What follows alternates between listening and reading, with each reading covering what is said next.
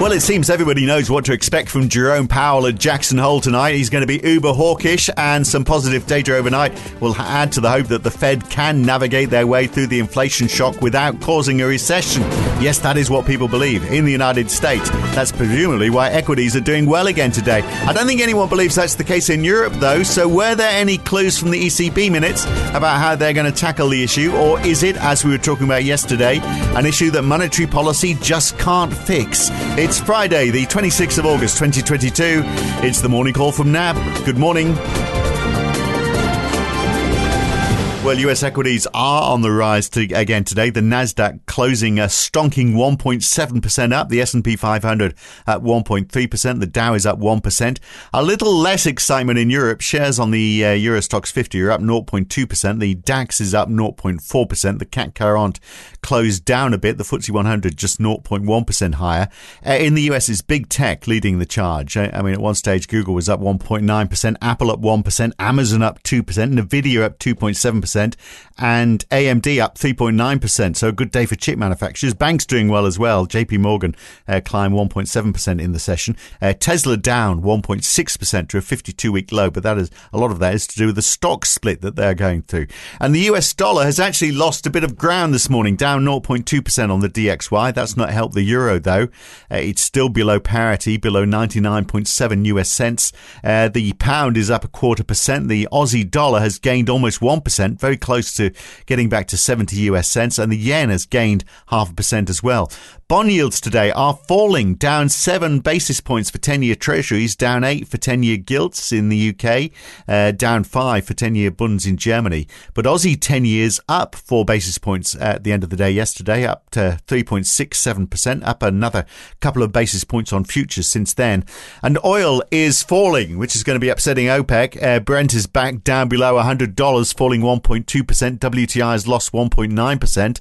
Dutch gas, though, ever higher up over 320 euros per megawatt hour in this this session. There seems to be no stopping it. Every day just keeps on adding to it. Taylor Nugent is with me today from NAB in Melbourne.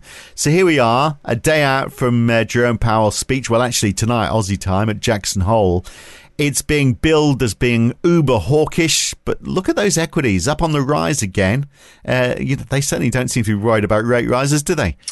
Yeah, certainly some some interesting movements overnight, and very much still in a in a wait and see mode ahead of um, ahead of Powell's speech at Jackson Hole uh, this evening, our time. Um, and I, looking at the, the price action today, it really looks like just kind of a, a bit of a, a pullback from um, what we've seen over over the last week. So those ten year yields are are a bit lower, down eight eight basis points, and unwinding some of the um, the recent move higher, but still above um, three um, three percent on that 10 year yield. And then in, in the kind of shorter end, there's been much less movement with the two year yield holding up much better as market pricing for that kind of near term rate path by the Fed has has stayed intact. Um, and then in, in equity markets, a, a little bit of a, a move higher um, over the last 24 hours, as you mentioned. Um, but in the very much still kind of you know low low trading volumes and and um, you know can characterize it as, as treading water ahead of ahead of the the Jackson Hole speech largely I think even though there are some some movements.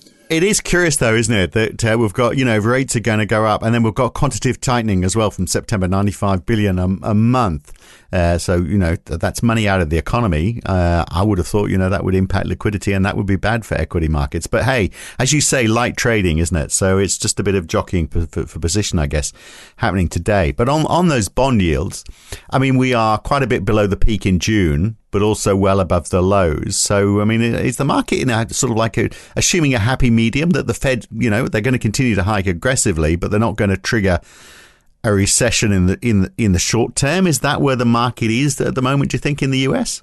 Yeah, well, I think certainly with the with the movement that we've seen over over the last week or so, that um, that kind of near term path for, for rate hikes has moved more in line with what, what Fed commentary has been, and we certainly got kind of a, a cast of um, Fed presidents over the last twenty four hours, kind of repeating the the recent hawkish messaging from mm. from the Fed. Um, again, you know, focus very much on on what Powell says um, tonight, so not doing too much to to move the dial um, further, um, but certainly consistent with that kind of move higher in near term pricing that we've seen. Um, so the Kansas Fed's George said that there's still more room to go, um, and she thinks um, you know pushing back against you know potential expectations that the Fed could start um, cutting quickly should there be signs that activity is is weakening. Um, saying that I think we'll have to to hold, and it could be over over four percent that they do need to hold while they wait to see that inflation is is you know coming down um, credibly um, and back to their two percent target. And you got similar messages out of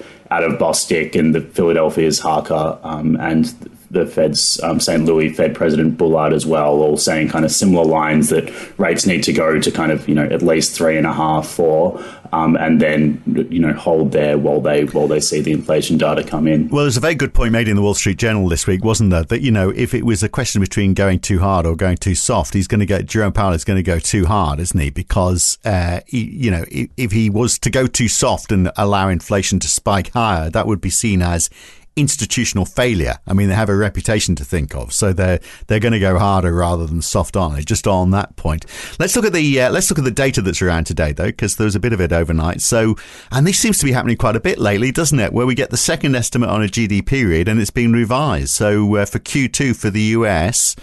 Uh, minus 0.6% instead of minus 0.8%, which is where it was in the first estimate. I think higher consumer spending uh, has been uh, largely responsible for that. But of course, you know that's that's a minus figure, misleading, isn't it? Really, because I mean that would imply recession. There's probably better numbers to look at because obviously employment is is is very high. So you know these are not recessionary times. Yeah, that's right. So still very, very difficult to um, you know make too much sense of the um, the data flow in the US at the moment because there are some tensions there. So as you say, that GDP estimate in the second estimate revised um, up to minus zero point six from from minus zero point nine. Um, and that follows that negative print that we saw in Q1. So meeting that kind of two quarters of negative growth technical definition that some people like to use for a recession indicator. Um, but the strength of the employment backdrop is is really at, at odds with that, and we saw kind of another hint of that overnight with initial jobless claims coming in a little lower than expected at 243,000 from a, downwardly revised previous number. Um, and so, yeah. you know, it even looks like that kind of uptrend that we were seeing from those April lows in those in those new jobless claims maybe starting to flatten out as well. It's still very very low levels.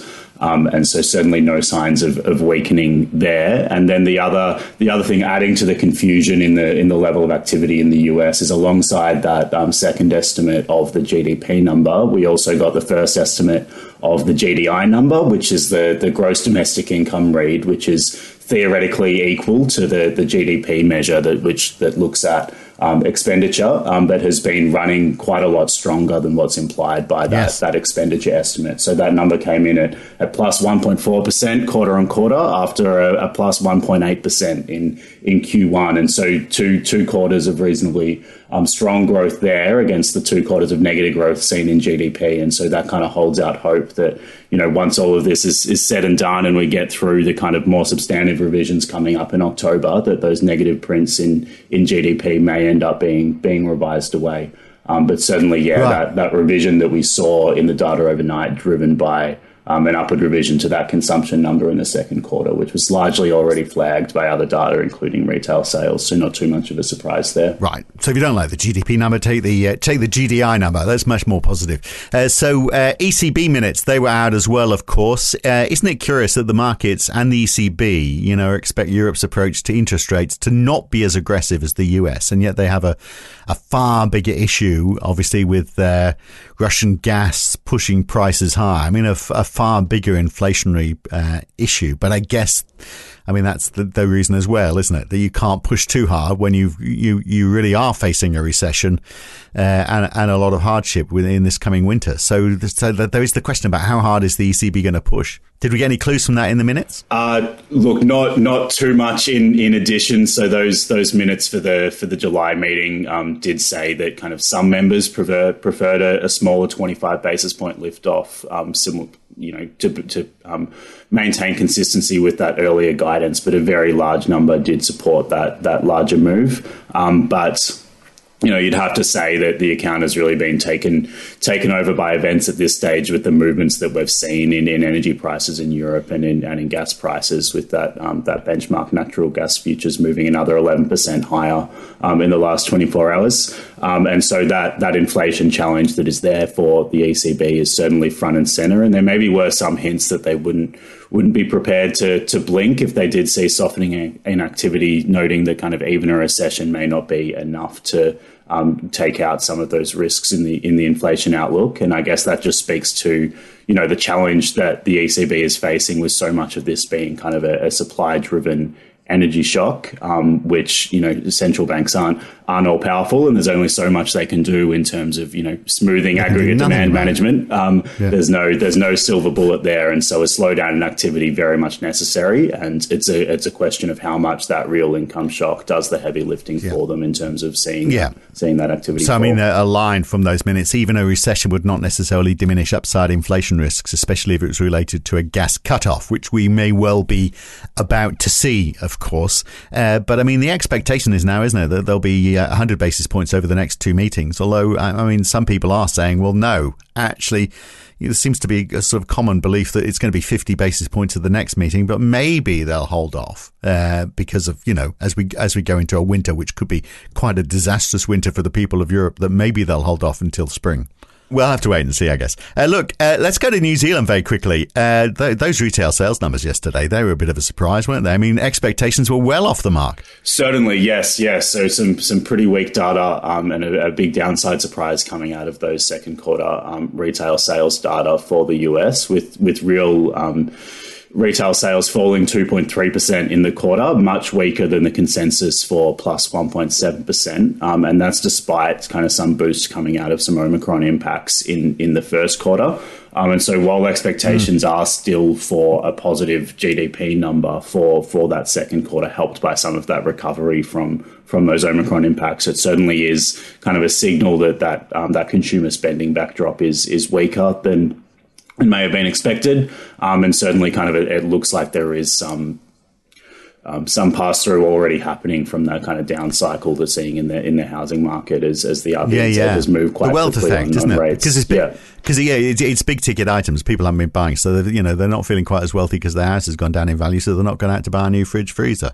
Uh, mm-hmm. Uh, but you know, they, it sort of stacks up, doesn't it? Look, uh, Governor Orr from the RBNZ, uh, he's the warm up act for Jerome Powell. Well, uh, quite a few hours before Jerome Powell, but he's one of the first people speaking at Jackson Hole today, so that'll be interesting. But I mean, it is all eyes on what Jerome Powell has to say uh, tonight, doesn't it? Before then, we get the US PCE deflator, which of course is the Fed's preferred inflation measure, uh, which might not be quite as bad because oil prices, of course, have been falling. But we also get the trade balance for the US, inventory estimates, uh, and the final Michigan consumer sentiment number as well, all released today. So there's a bit, there's a bit of data around.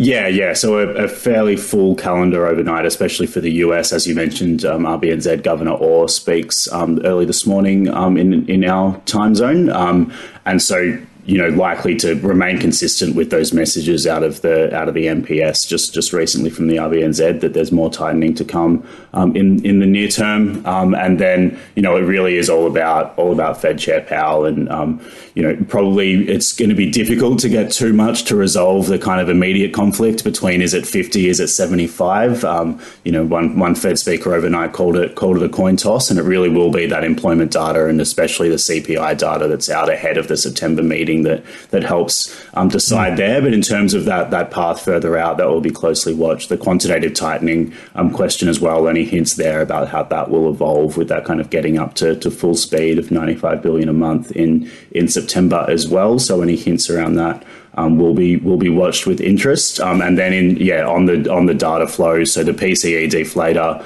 um, not not expected to contain any new surprises on top of what we've already learned from the CPI coming in at zero percent month on month on that headline number, helped by um, gas prices and a, a, core number a little bit softer than it has been recently at zero point two percent month on month is is expected. Um, but also out of that release, we get kind of an updated July read on on how consumer spending is faring as well, which will be important to kind of keep keep hopes alive that the Q3 rebound in, in GDP is in train. Yeah, well, I think on the tightening, on the quantitative tightening, I think they're going to suck it and see, aren't they? Because until they do it, not sure they've got a clear idea of what the impact's going to be. So perhaps it'll be a bit too early to get too much uh, said on that just yet. But we shall see. Uh, good to talk anyway. Good to have you back on again, Taylor. We'll catch you again very soon. Thanks. Thanks, Phil.